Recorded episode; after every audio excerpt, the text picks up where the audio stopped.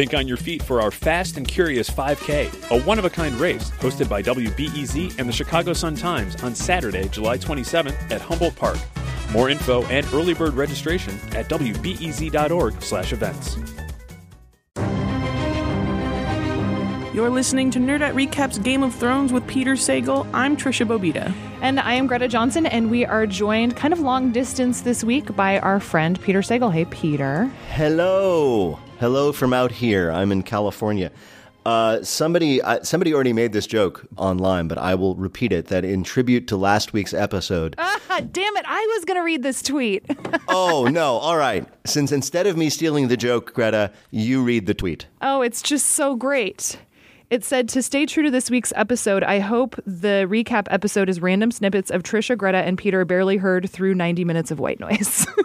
yes. Are you ready, guys? Let's try it. Ready? ah, ah, ah, Closed caption really was particularly funny was last very night. Very helpful indeed. Was it? You know, I wish I, I, wasn't able to turn that on in the TV I've got here in this hotel, but it must have been just lots of like random vowels and consonants. I'm just really glad anyway. your hotel had HBO. I was worried you were going to have to watch it on your iPhone or something terrible. No, that would have been bad. I, it was an inadequate TV. Well, actually, I thought it was an inadequate TV, and then by the end of the episode, I was like, I'm kind of glad this wasn't any bigger. Yeah.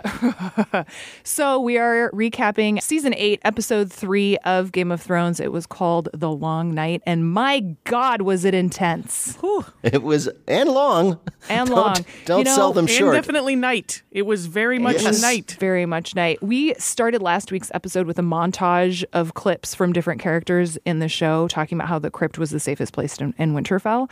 And I feel yeah. like just right off the bat, we should acknowledge the fact that the crypt was in fact the safest place in Winterfell. Still not safe, but safer. But the safest. You know, it, d- it, didn't occur to me because only about half of them were horribly murdered. Right, exactly. Rather than apparently everyone, Ugh. which happened elsewhere. Okay, so My lots God. of questions to get to. I actually think we should start with a voicemail we got from sure. a person whose first initial is J and whose middle name seems to be Alex. That's all I know. Okay. Hey, Nerdette. Just finished season 8, episode 3, and I have some thoughts. MVP of the week goes to House Mormont. All across the board. Hey, weakest link though is Dany. Dany sucks in battle on the dragon. I mean, people are dying, they're raiding the walls, and now's the time for a magic carpet ride over the f- clouds. Hey, no. No. Don't worry though. We got Arya Stark here to save the day. Save the day. Anyway, y'all have a good one. That was my favorite voicemail of all time. Yeah, it was one. Of, I, that's why I figured we should just play it at the top because it was so freaking great. Yeah. Also, House Right. Mormont does win the House Cup. Yeah. Yeah. They do, yes. 10, 20 points for 20 Mormont. points to Mormont. I feel like we should give them a couple think thousand we points. learned Probably. that killing a giant in the bathroom was worth more house points than that. Oh, it was a troll, not a Oh. giant. I was gonna say it was a troll. All right. Okay. I corrected myself quickly on my Harry Potter reference. Should we just listen to a couple more voicemails for the sake of like understanding how other people reacted before we get into? Because get people have a lot of feelings. People have a lot of feelings. I really liked also this one from Sue, which I think emulates a lot of what we will end up being discussing today. So, what I really want to know is why Jon and Dany didn't spend the whole time flying around on their dragons and burning the dead. I don't get that. And then the other thing that I really want to know is who's dead and who's alive. Okay. And then the third thing that I really want to know is if they spent all this time and all this money filming this episode, why did they make it so hard to see anything? So many feelings. Sue, So many feelings. Sue is channeling all of the internet's ire. Uh huh. It really is true. I mean, the, I mean, basically, we all just have one question about this episode. WTF? I mean, really? It's it, yeah. There was a whole sense of like, at least on the internet reaction I saw, confusion and dismay and huh and why, and the most intense emotional discussion of the technology of producing blacks on modern television that I've ever seen on the internet. There were actually people saying, well, the reason you didn't see it was because your TV wasn't adjusted to have the darkest blacks. That's why. Fix your TV. Stop your whining, which is a weird way for internet arguments to go. I don't know. I thought it was pretty generally hard. Well, and I think part of that was intentional, right? Just because of the confusion of battle and everything. Yeah. But even the editing and like, I don't know, I felt like there were a lot of Vaseline screen scenes that drove me crazy too. It's like, does it have to be blurry though? Whose point of view is it that is covered in Vaseline? Like, Yeah, who are exactly. we watching in battle right now? Someone whose glasses were knocked off. Does it insulate you from the fire the if your point face of view is of this in battle Vaseline? scene is from someone whose glasses were knocked off. it seemed pretty clear that the uh, the filmmakers wanted to recreate the confusion of battle. Right, you don't know what's going on, and they really have introduced that terror and confusion to millions of TV viewers who had no idea what was going on in their TV show. Uh, so yes, we now I feel know what it's like to be under siege. But after the first couple scenes like that, I realized that they weren't going to let anything important happen in that Vaseline covered darkness. That when there was Yeah. something that actually mattered and that wasn't just sort of chaos, that they were going to pause and put some lights on the person and there would be dialogue. Yes. But there was just a lot of Well, and that's kind of my guess about when it comes to who died is that the people who did die, we spent quite a bit of time in those scenes. There was a lot of feeling, the music swelled, Yes. all that good stuff, which makes me think Yes. that pretty much everybody survived, right? based on the trailer for episode 4 Mm-hmm. and based on what I could see and what I have felt confirmed by other people believing what I believe in terms of recaps. if we want to answer internet Sue's exists. question in terms of who's dead, Dolorous Edd, yes. Yes. who I like to call Dolorous Edd, even- Dolores dead. Dolores Yes. dead, but who saved Sam. yep. So that was a noble death. Then we Yeah. have Beric Dondarrion, who, in a Christ-like pose, Mm-hmm. Yeah. Oh yes. finally dies after how many resurrections, uh saving Arya. And the Red Woman, before she dies later in the episode, explains, well, yeah, that was his purpose. We weren't quite sure, but the Lord of Light made sure that Beric was here to save Arya at this moment. Yep. Right. Yep. Right. And then there's some pretty And- important stuff that happens between the Red Woman and Arya, but we can maybe get to that in a minute. Uh huh. Uh Lil Mormont, Little Mormont. lots of house points for yeah. her sacrifice. Yeah. And was was that super one one? badass. One Well, one there was some giant? there was some discussion of whether that was in fact one one, and I guess if there aren't already, there will be intense comparisons of the scars in the face of the zombie giant to the last we saw, the living giant, when the living giant died. Oh, sure. It was pretty awesome. And that actress uh, they reference in the inside the episode at the end was meant to be a one scene character. Oh, really? Right. That's yeah. adorable. She was like hired Yes. to be in that one scene the first time we saw her, and they went, "Oh, she's good." And then they wrote her into the rest of the show up until last night. And then, of course, other deaths we have are Theon Mm-hmm. and the Red Woman, and then at the very end, Jorah. So that's the Yes. casualty count that I have. Right. And, and of of course, as I'm sure you saw, uh, 10 minutes after the episode at least finished airing here in the West Coast, there were lists of these things who lived, who died. What was amazing was there was a, at least a number of times during like the latter 20 minutes where I was like, well, everybody's dead now. Right. Yeah, Because it was those- just insurmountable Yes. whites. Yes. Yes, especially since the, the, the, the newly dead were then raised as zombies by the Night King, and everybody was surrounded by like two times as many awful zombies as they had just been fighting. Now there are, you know, twice as many. They're all dead, right? They're all going to die. There was such a heavy emphasis on how terribly this was going for the good guys in order to set up the last minute save that when it was revealed at the very end, after all the zombies fell to the ground and, and Jaime was fine and Brienne was fine, and even, dare we say, Samwell was fine. Last we saw of him being like lying on the ground going, "Eh, eh." Um, I'm like, no, no way. They're dead.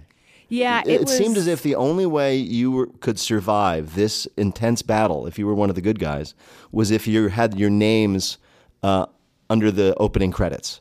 Anybody listed, you know, at the end. Everyone sorry, else was a red shirt. So did y'all Yeah, find that a little much. disappointing? Especially given the intensity of episode two and how like the gravity around all of it? Like Yes. is that enough of a payoff? Yeah, it was weird. Uh, uh, uh, uh, maybe I spent too much time reading uh, recaps after it was all done, and so it's hard to come up with an original notion more so than usual for me. But yeah, there was a general sense of disappointment that I shared that the show saved almost all of its principal characters, and the ones it dispatched, it gave good deaths to. In fact, if you watch Yeah. the inside uh, the episode, as Trish just referenced, it, they talk about well, we wanted to give Jorah a really good death. We felt that uh, Lady Mormont had earned a really good death, and uh, Theon, of course, we gave him a redemptive death, and we saw that. But that's sort of the opposite of Game of Thrones. Yeah. that's Right. not what Game of Thrones has ever done. We talked about it. In fact, I talked about it with some happiness last week about how they had completely subverted the notion that any of these people deserved to die, were aimed for a noble or deserved death, and they, it turns out that that's what they were doing all along. And I'm I'm vaguely disappointed. Let's listen to another voicemail. That reminds me of a voicemail we got from Megan. Man, I just I love that Arya killed the Night King, but I hate that Arya killed the Night King because because I love it. Because it felt really good that she killed the Night King, but Game of Thrones is not supposed to be a show that makes you feel good. It's supposed to make you feel terrible. and so loving this outcome kind of made me hate it. I, I think I know what she means. I've been trying to piece it together since uh, since I watched the show. Like, why was this unsatisfying? And I think it was because it was designed to be satisfying. you could, it, and, and and that's not what Game of Thrones does. I mean, uh, let me ask you guys a question. D- Did you figure out that it was going to be Arya who killed the Night King prior to it happening? Yes. You did, Trisha? Yeah, Yes. I didn't know that it was going to happen at the end of this episode. Uh huh. I thought at that last moment that maybe what we were going to get was the Night King like taking Bran and the episode ending with just like, okay, now Bran is held captive. Oh, sure. And the Night King has sort of, you know, taken off with him. And do we try to save Bran or just go fight Cersei or what now? What do we do now? I was really worried it was going to end with the Night King walking up to Bran and it going to black like it had with the premiere of this season when Jaime shows up at Winterfell. I thought it was just going to be the same thing. And I was like, if this is the end of this goddamn episode, I'm going to lose my mind. All right, But I- Trisha, I- why did you? How did you figure out that Arya was, uh, I guess, the, the princess that was promised? because the red woman said blue eyes to her in a very knowing mm, way. Mm-hmm. And then she said, What do we say to the god of death? And she said, mm. Not today. Oh, we actually have that Right. clip. Let's listen to it. I know you. And I know you. You said we'd meet again. And here we are. At the end of the world. You said I'd shut many eyes forever. You were right about that too. Brown eyes. Green eyes. And blue eyes.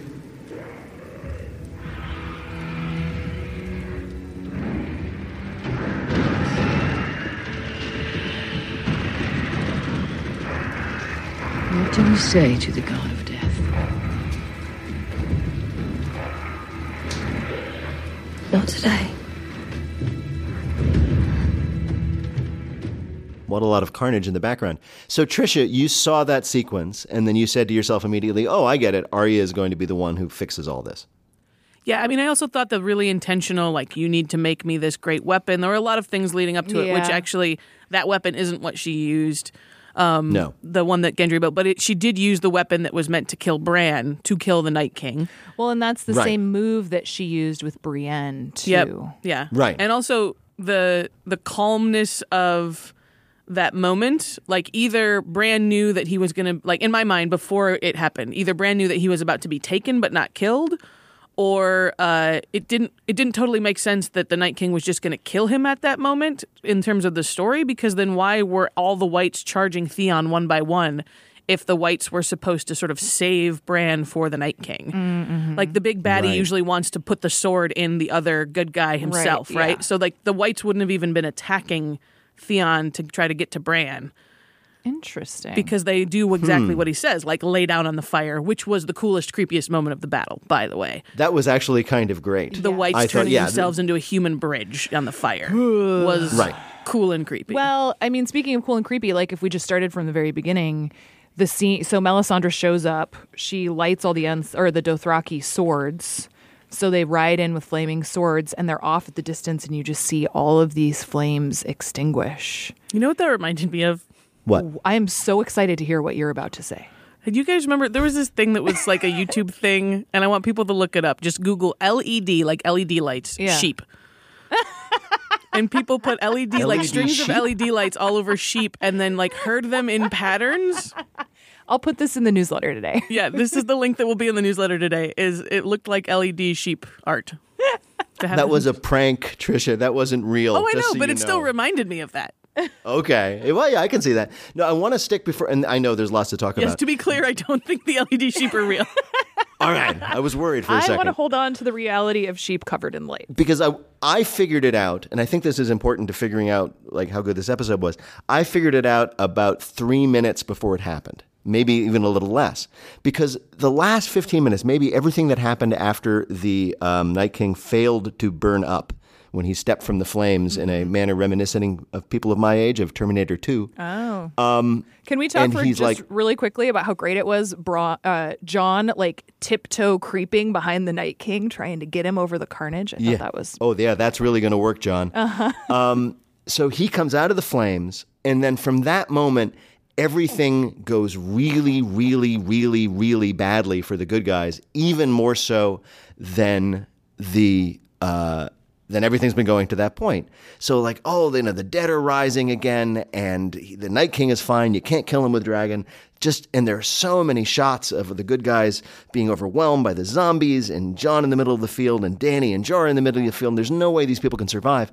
And I'm thinking to myself first, okay, wait a minute. Are they going to kill everybody? Are they going to do the thing that we joked about, Yep. kill everybody in episode three of the season, and then the final three episodes are just dead people standing around wondering what they should do now? I was like, okay, no, they're not going to do that. No, there has to be like the ultimate last minute save of all last minute saves, right? Yep. Who is it going to be? What can it be? And then I said to myself, where's Arya? And then I said to myself, Yeah.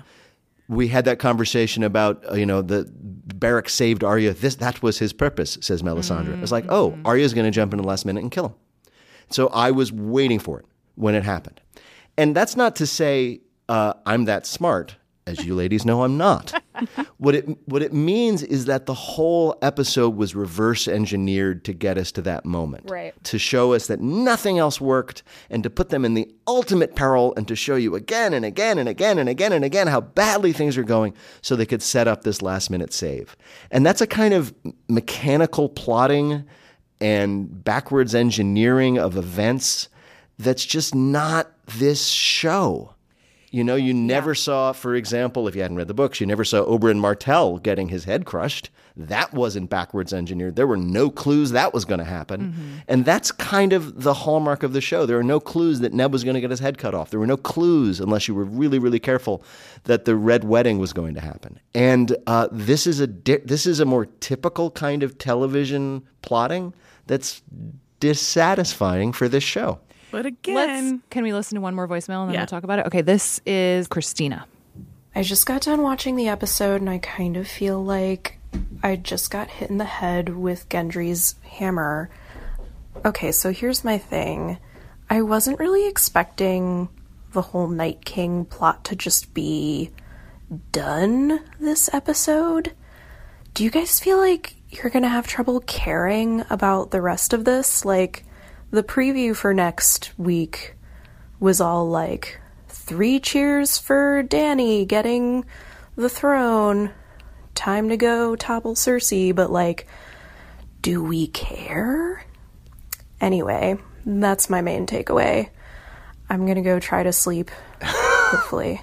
I've never I've never had so many voicemails from our, from our, our listeners, Greta, that seem so emotionally vulnerable. I know, right? Well, it's funny. I mean, even as I was coming in this morning, I, I think this is the most excited I've ever been to talk to you both about a Game of Thrones episode because, like, I could use a support group after that. You know what I mean? Like, it was just so for you, intense, and like the heartbeat drums and like the the hopelessness of it until the last minute.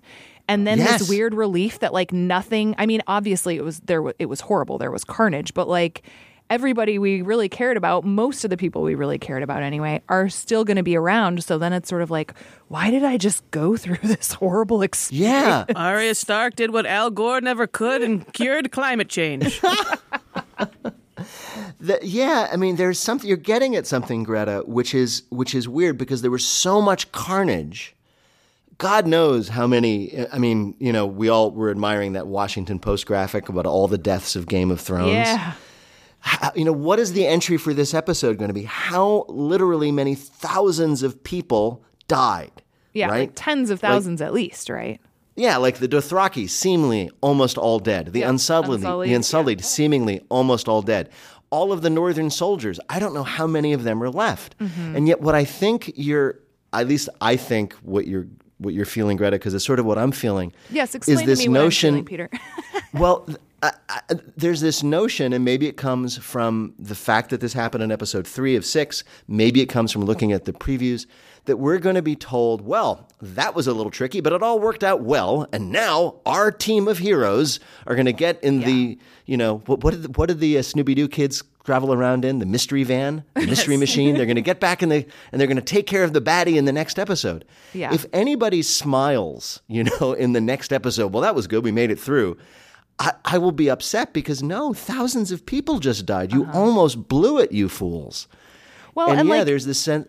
I'm going. Go ahead, Greta. oh, I just wonder, like, is it just all going to be a happily ever after thing now? You know, like, are they just going to go trot down and kill Cersei and everybody's going to pair off and they're all going to like wave to the camera in the last episode? Possibly, See- you know, they'll, they'll, maybe we are going toward the the party in E- party on Endor with all the remaining Ewoks, You know? cheering.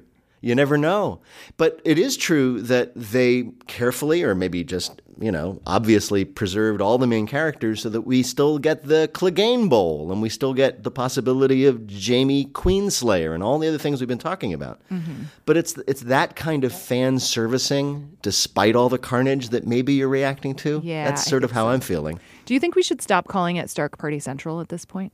Winterfell? Well, it's pretty much done. they're it was all- condemned by the authorities. yeah. Yeah. But I have to say, I am pretty glad that the last three episodes are going to have human stakes in them and be Yes. the best of what the show is, which is actually, to me, a drama about Talking- family politics. People talking to each other. There Yeah. was so little conversation in this episode, But I mean, again, you all know that I was like, if the Night King doesn't have a point, which he totally didn't. which he totally didn't, except for being scary, but also able to be felled by Yep. one person who stuck him with the pointy end. Yep.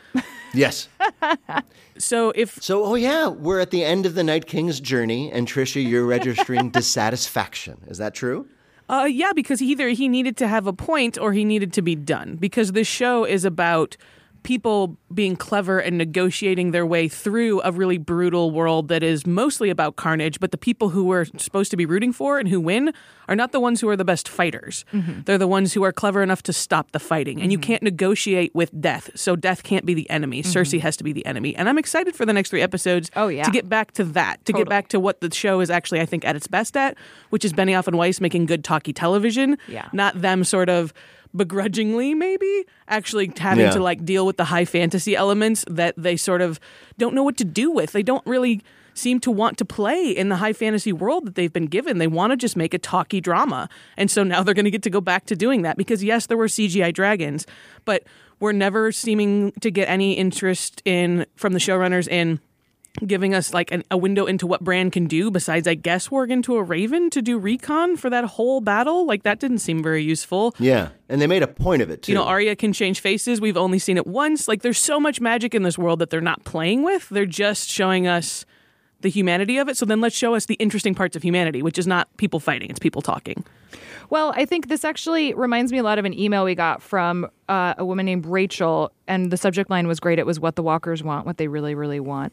And and I think what makes it so frustrating, I think, is that the stakes were set to be so high on this battle that Yeah. then I wonder if, you know, like but that's not what actually matters. And so to me it seems like we could have spent a lot less time on this part. And you know, like why did we even need it at all?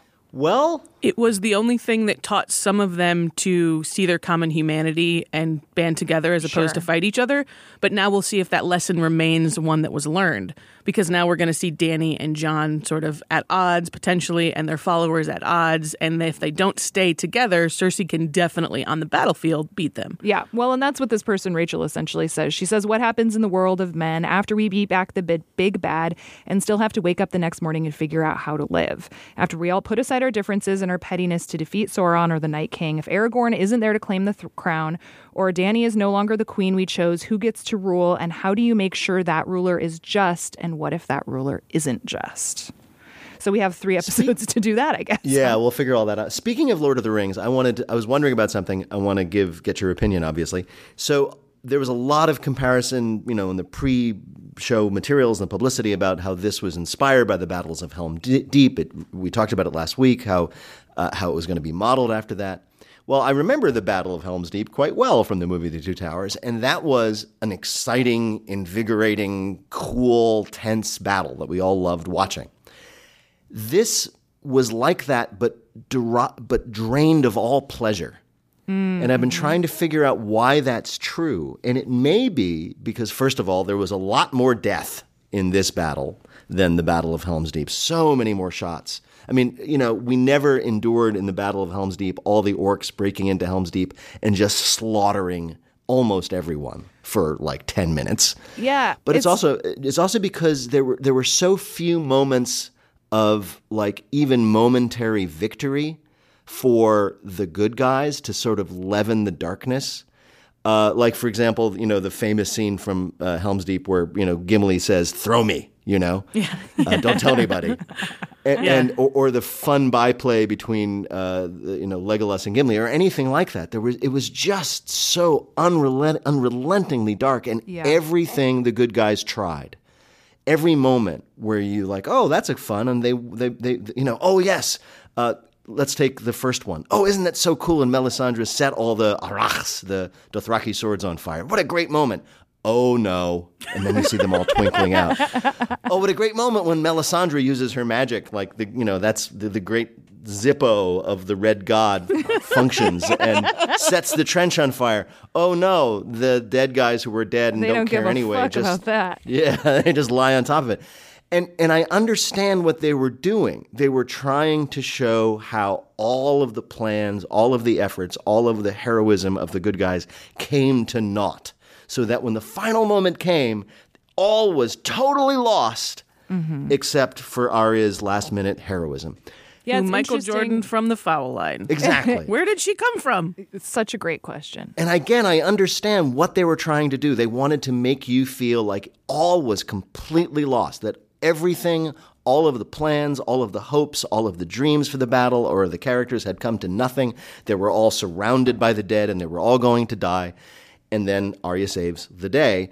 But man, that was really tough to mm-hmm, endure mm-hmm. just for all those scenes of misery and loss. And it was depressing. Yeah, it's interesting hearing you mention Helm's Deep because the other thing that I was thinking about a lot was Avengers Endgame, which, you know, don't worry, I won't yes. spoil it if you haven't seen it, but that's a similar, you know, you watch that in the theater and there people are like erupting in cheers at certain moments of this epic battle and it was interesting sitting there watching people get so excited about it and thinking like i remember thinking to myself this shouldn't be this exciting like it shouldn't actually yeah. be this fun and feel this great to watch people get ready to kill each other and I guess I got what I asked for then in watching that episode last night.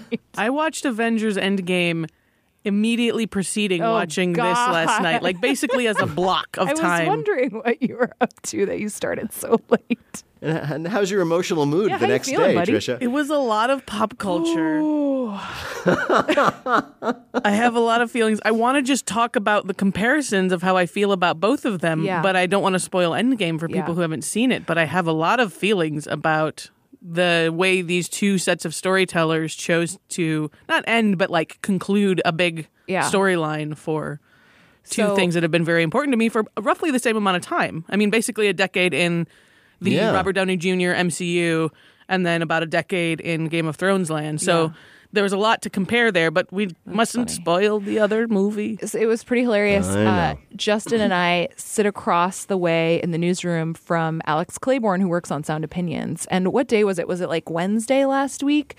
She said, Listen, you guys, my boyfriend fucked up. He got tickets to Avengers Endgame the same time of Game of Thrones. I'm not going to be able to watch both on Sunday night. So I need you to not spoil Game of Thrones for me on Monday morning when you produce this podcast. And we were both like, Sweetie, like, I think you're going to need to wear headphones. like, I don't know what to tell you.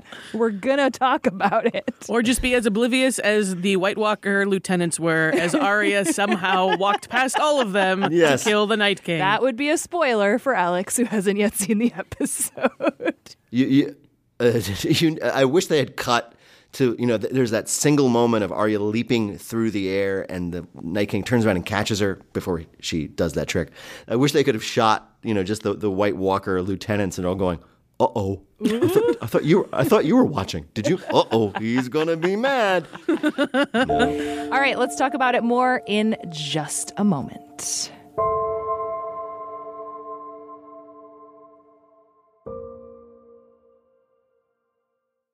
This WBEZ podcast is supported by Hacia, whose Executive Fellows Program provides Black and Latinx business owners with real world tools and strategies needed to master fundamental management concepts related to company stability and growth. Registrants learn through one on one executive coaching sessions with subject matter experts in the areas of finance, business development, operations, and legal.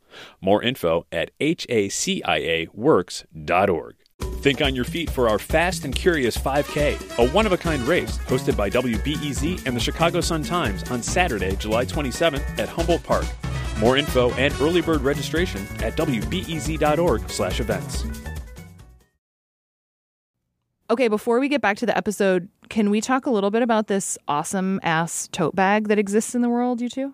Yeah. Oh, you Have one? please. Do you have a visual aid? I do have a visual aid, yes. Podcasts which is are best with for visual podcasts. aids. Yeah, okay, so you can actually see a picture of this tote bag on our Instagram if you search Nerdette Podcast, and you, there's a link to buy it there. We're doing a fundraiser because we are made by a public radio station, which, which means the majority of our funding comes from people who listen to podcasts like this one, and that's why we're asking you to help support the stuff we make. And you can get this awesome ass tote bag. Tricia, you want to say what it says? It says Cersei and Daenerys and Arya and Sansa and Greta and Tricia and Peter. Parentheses. Cue the patriarchy jingle. A rhetorical equivalent of stray cat vomit. Peter Sagal's thoughts on art.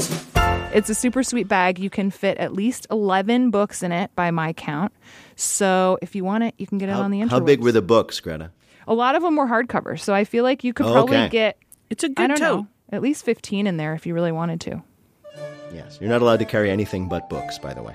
Exactly. Yeah. So yeah, get it on the Instagram.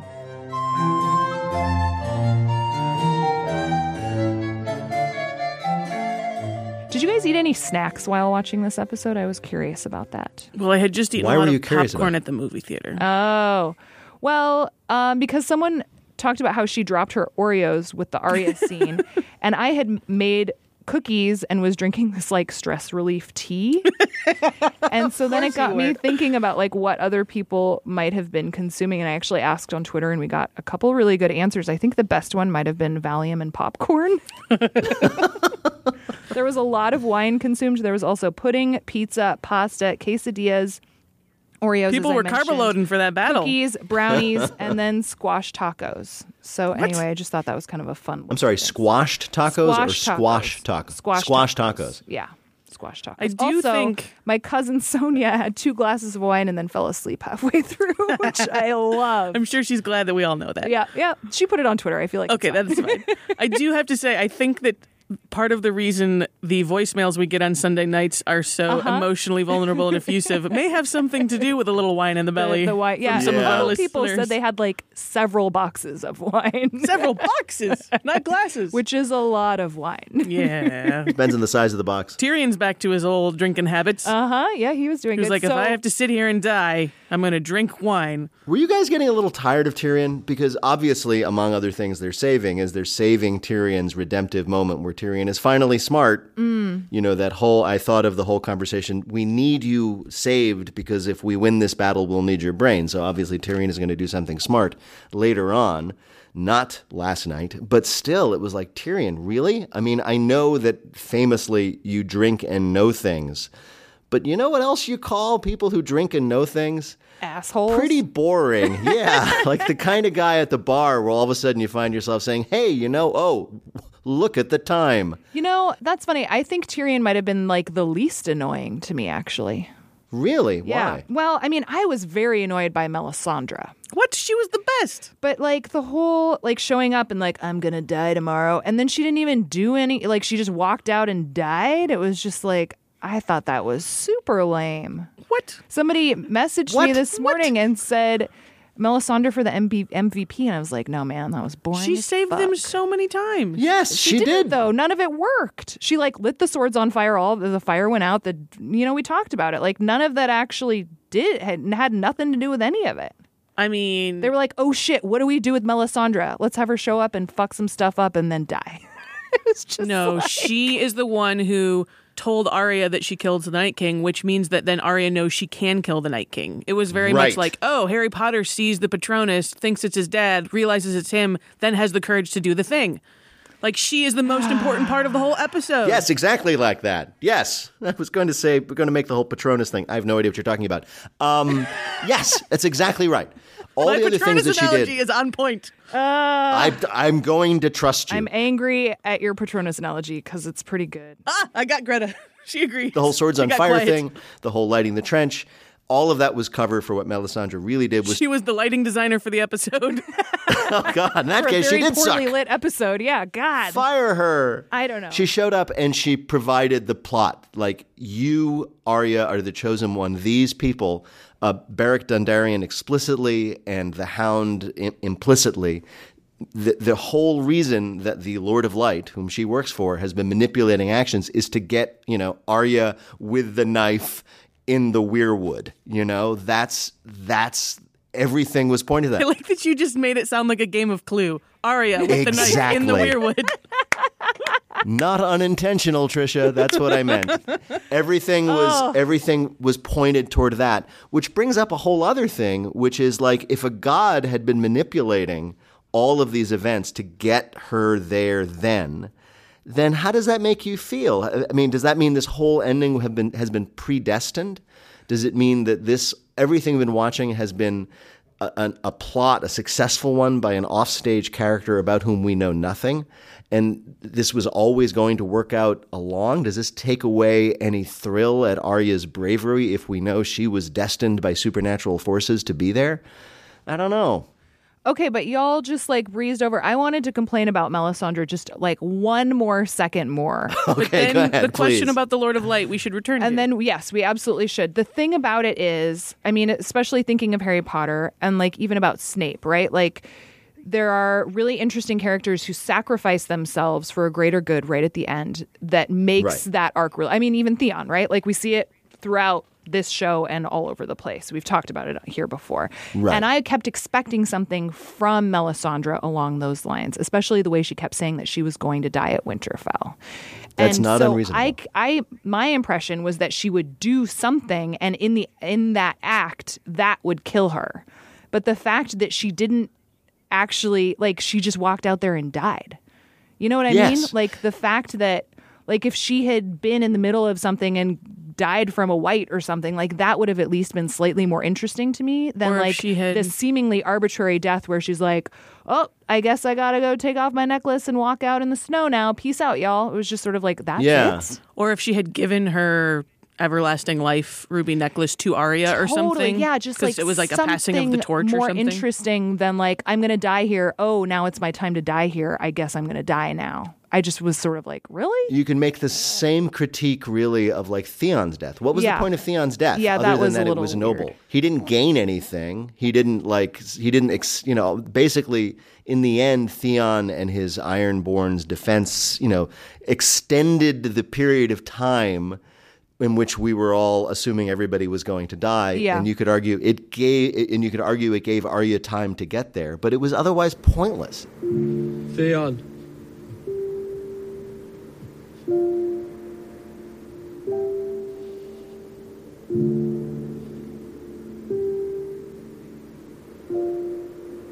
You're a good man.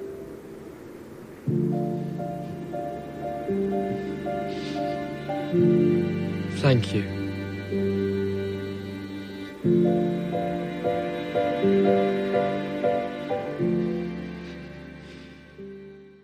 There were so many pointless deaths. There was no moment where somebody did something and sacrificed themselves and actually advanced in an explicit way the the fortunes of the good guys. That's funny. So there were there were so many pointless deaths, but nobody important died at the same. Like, you know what I mean? There, it, it just none of it mattered. like, like look at look at poor little Lady Mormont, right? So she gets her good death, and the the showrunners talked about that. Oh, she was such a great character. We love the actor. We wanted to give her a good death.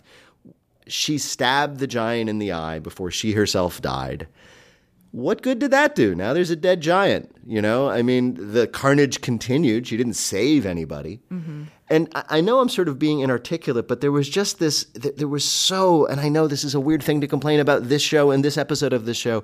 There was no joy at all in this, nothing to leaven the incredible darkness, which was part of the showrunner's attempt to manipulate our emotions into thinking everything was finally lost. And when we talked last week about how episode two was sort of all joy and nostalgia, and then we figured, oh, that means that this week Right. is going to be all grim and battle. I think in a lot of other kinds of films or stories, you might have more intercutting between those two ideas mm-hmm, because mm-hmm. you Right. might have the quiet moment where two people are holed up and, you know, safe for a second and they have their sort of goodbye moment and then they rush back out into the battle. Well, and we instead did- we had all of that last week and none of that this week. We had the tiniest smidge of it with Tyrion and Sansa. I feel like that Yeah. was the closest we got to that. And it was kind of a lovely moment with the two of them, I thought. It was, which raised a couple of questions. First of all, are they headed uh, f- for some shipping? Are they going to end up together? Because that's like the nicest thing that Sansa has ever said to a man, right? it is. What did she say? You're the best one? the best of them. You're the least worst? yeah. Yeah, pretty much. When you consider her other suitors were Joffrey and Ramsay, as as he says, yeah, that's nice. But are, I mean, there was this general, and, and she doesn't say it would never. She says it would never work out between us, which is a universal popular entertainment code for it's going to work out between us. Or at least the sex is going to be great. you hope. And then she says the reason it won't work out is not because I hate you and your family destroyed mine and you repulse me in every way, but well, you know, Dany's going to get in the way, which indicates to me Dany's not going to get in the way, and you might end up with those two together, which is nice. They're both lovely people we have come over the years to really admire and like, but it seemed an odd moment for that. Didn't they have that conversation while they were hiding behind the tomb and the whites were murdering everybody else in the tomb with them, mostly uh, women, children, and old men? no, they were just waiting. The whites hadn't come out yet. But there is a Oh, they moment when they're hiding behind the tomb and they just look at each other really intensely and he kisses her hands and then runs out. And you think, oh, maybe Yes. that's the end of Tyrion. And then he's still there. So everybody's fine. Did you think for a moment that what they were th- thinking about when they looked at each other knowingly was that they were going to kill kill themselves to prevent them from being murdered by whites? Whoa, no. But Justin is nodding his head. He's, he thought that. You got I, on your I- side. I- I thought that. You know, she's holding the knife, and they look at the knife, and they look at each other, and they nod. And maybe in retrospect, what they were saying was, "Well, we're going to go try to fight these things." But I genuinely thought, Yeah, I mean, they're probably the only two people in the crypts who have dragon glass or Valyrian steel weapons on them. So they're the only ones who can help in the crypts, and yet they are hiding Yeah. and letting all the women and children be slaughtered. So not a great look, guys. Yeah, I got that vibe that is like you know uh, Ramirez and the grenade and the lieutenant and the alien aliens. You know they were going to blow up together, but who knows? It didn't happen. I, uh, how many people survived the crypt? I thought that was pretty brutal sequence down there. Yeah, it cer- certainly seemed to be. I feel like we have spent a lot of time talking about our feelings and not things that actually happen. What are the other Yes, like this is true. main points from this episode that we should we talk about uh, how dragons suck in inclement weather? Again, going to the uh, behind the scenes inside the episode uh, featurette. I've never relied on one of these as much to just figure out what I had just seen. yeah. But apparently, one of the things that they really cared about was, again, completely showing how all the plans of the good guys came to naught. And one of the things that they needed to do was neutralize the dragons, right? Because they have two dragons, the Night King has one, that's still an advantage good guy. So, why didn't the dragon plan work? Uh, one of the things Benioff and Weiss talked about was how, uh, very much like um, Jon running to rescue his uh, his brother at the Battle of the Bastards and, throwing, and ruining all the plans, uh, Dany jumped on her dragon to go try to save the Unsullied and Dothraki, screwing up their plan. I don't understand what the plan was to begin with. Nor do I understand why her going and, and flaming her dragons at the whites ruined it. But apparently that was the plan, that they had this plan with the dragons, but everything went wrong. And the other thing that went wrong was the Night King brought in this snowstorm, which ruined their visibility, Yeah. took away their air superiority.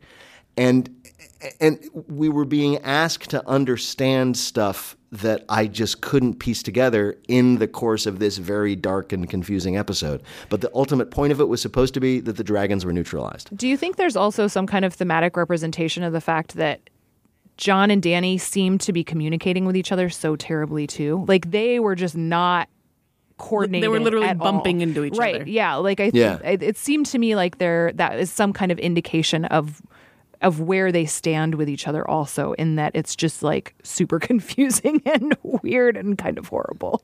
There, there was a sequence that I guess was like, do you call when dragons fight in the air a dog fight or a dragon fight? I don't know. But there was a sequence where that was happening, and there were like physical relationships between the three dragons, and I couldn't understand it to save the life of me. And I was thinking I should go back and watch that to piece it together and see what happened, so I can sound smart about it tomorrow morning. And then I realized No, I it was just flailing care. and biting and flailing and flailing and biting. I just don't care. I, I, I, I, I thought one of the good dragons was killed, and it kind of crashed to the ground, uh, shot, or or, or and, and then it looked bad for the other dragon with all the whites on it stabbing it. Yeah, that. But apparently, people tell me the dragons are fine for next Yeah. episode. In the trailer for next week's episode, there's a sh- shot of two dragons in the sky. So as long as that's not accidental old footage, Yes. which would be a pretty big Yeah, failure. that's super sloppy. But also, yeah, I mean, uh, Jon's dragon sort of like drops him and then is like, peace out. And then Jon's just on foot for the last third of the episode, just being John and Yep. just running into danger with no plan. His plan was to scold the ice dragon there at the end.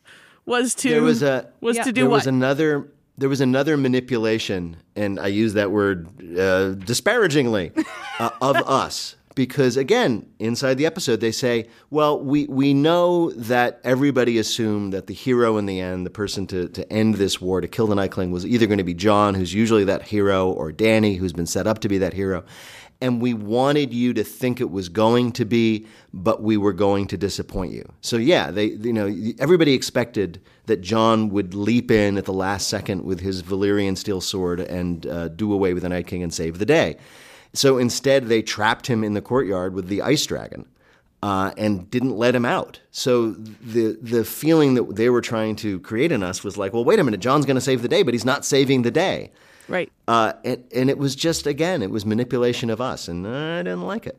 Well, and then as one person on Twitter put it, Arya got a DNA test and is 100% that bitch, which is fucking Yes. Oh, by the way, was there a moment? Did I hallucinate this where uh, Jon was on the ground somewhere and Dany came to save him with the dragon and dragon fired everybody around Jon and Jon just sort of escaped unscathed? Yes. A classic Targaryen fireproof moment that nobody commented upon at the moment? it's like, oh, whatever. It's all good. It's fine. Yeah. Okay, so I had complained about Melisandre and then we ended up off track about the Lord of Light. I think that's a good way to think about what's moving forward, uh, because the Lord of Light clearly had a plan that was, you know, uh, brought Yes. to fruition by having Arya kill the Night King. But now what is the Lord of Light sort of out of the game? Uh, Yes. Is it really just sort of Dany versus Cersei? Is it just dragons versus Harry Strickland? Is that what we're dealing with now? We have a voicemail that asks the same question. Let's listen to it. Hi, Greta, Tricia, and even Peter. This is Christian in Chicago. Here's my thought. I always thought Arya was going to be the one to kill Cersei, and if she is the one that killed the Night King now, is she done? She still has Cersei on the list, but I don't know if she can actually be the one to do it now. Is she just the killing machine? I don't know. Love the show. Uh, hope you enjoyed everything. Bye. It is strange, Greta, how all of our callers signed either drunk or stoned, but I Isn't guess it that's a tribute to the episode. I'm into it. Uh, I think the answer to Tricia's question is uh, the whole issue of the Lord of Light and the war between light and darkness is done. And that's what the meaning of Melisandre's death was. We were Yeah. wondering, she just takes off her necklace? Yeah, she takes off her necklace because that entire huge part of this epic story is now over. The Lord of Light, whoever here, he, I guess, is out there worrying about it, his business is finished. He wanted, his, his, his trouble was with the Night King. That problem has solved. Melisandre took off the necklace, indicating my role on this earth is complete. She's gone. So everything that happens from here on out, the last three episodes, is going to be up, I presume, entirely to human agency. May I make a prediction? Please. So everything else the Red Woman told us, well, not everything, because she thought Stannis was the guy. Right. Except that part. She's been wrong for a while, but she did say to Varys, "We both have to die in this strange country." Yes. Right. And so Varys's death, even though he's not maybe the most important character, we know that Dany has promised to kill him if he betrays her. And we know that it's possible because he's Varys that he has been sort of spying for Cersei the whole damn oh, time. Oh, fuck. And so You there could be a moment at the very end where ah. either Tyrion or Varys are outed as sort of the double agent. And I think, I mean, again, we've got three episodes, movie length Yep, left. Yeah. yep. So we got to get, get game game on, Greta. We're gonna have to care about these people because that's all we got left. No, I'm super stoked to care about it. I no, I do care about these people. I think that's why I would be so annoyed if Varys were just a little bastard the whole time. The whole Uh, time, The whole time. I think just Mrs. Doubtfire. the biggest question I have is about what Bronn is going to do. Yes, that is a huge thing hanging out there. When Bronn shows up, we don't know what he is going to have decided to do. To take out the, the Lannister brothers or betray Cersei, or we don't know. But that's definitely set up as an important point to get to in the next couple of episodes. All right. Well, with that, should we call it? Do you guys feel better uh, after having this intense I, conversation? I, I, I think we need to meet every day and just like work out our feelings, like Game of Thrones Anonymous. Yeah, I, I know. I mean, in the end, I'm like everything had to be done the way it was done. I let me put it this way: I understand why they did everything we saw, and the fact that I can understand why they did everything we saw makes me disappointed and sad. In conclusion, I would say I actually liked it a lot. I feel like I'm not sure what's going to happen exactly in the next three episodes, which makes me happy. Yeah, I'm and I'm glad that, that. we're back to humans having to learn to live with each other because that's more interesting than just fighting. I hope so. nameless death. We shall see. All right. Well, we will be back here next Monday to tell you about it. Uh, we have a newsletter, as Trisha mentioned, about the LED sheep. We're going to put links into that. We'll have a bunch of other great links too. You can sign up for it on our Facebook page. Just search for Nerdette Podcast. We're also Nerdette Podcast on Twitter. Peter is Peter Sagal. You can use the hashtag Nerdette Recaps. The show is produced by us with help from Justin Bull. Our executive producer is Brendan Banaszak. And also special thanks to Tyler Adams, who is in California with you, recording your side of this conversation right now. Yes, thank you, Tyler. Our theme music was composed by Andrew Edwards of Blue Police Box Music. Whew. Arya Woo. for the win. Arya. S. Yay. Yes. I'm happy for her. Now maybe she can uh, afford to get her eyebrows waxed. Also, she lost her virginity and became the conqueror of death in one night. Bam. Hi, it's Terry Gross, the host of Fresh Air. We bring you in depth, long form interviews with actors, directors, musicians, authors, journalists, and more. Listen to our Peabody Award winning Fresh Air podcast from WHYY and NPR.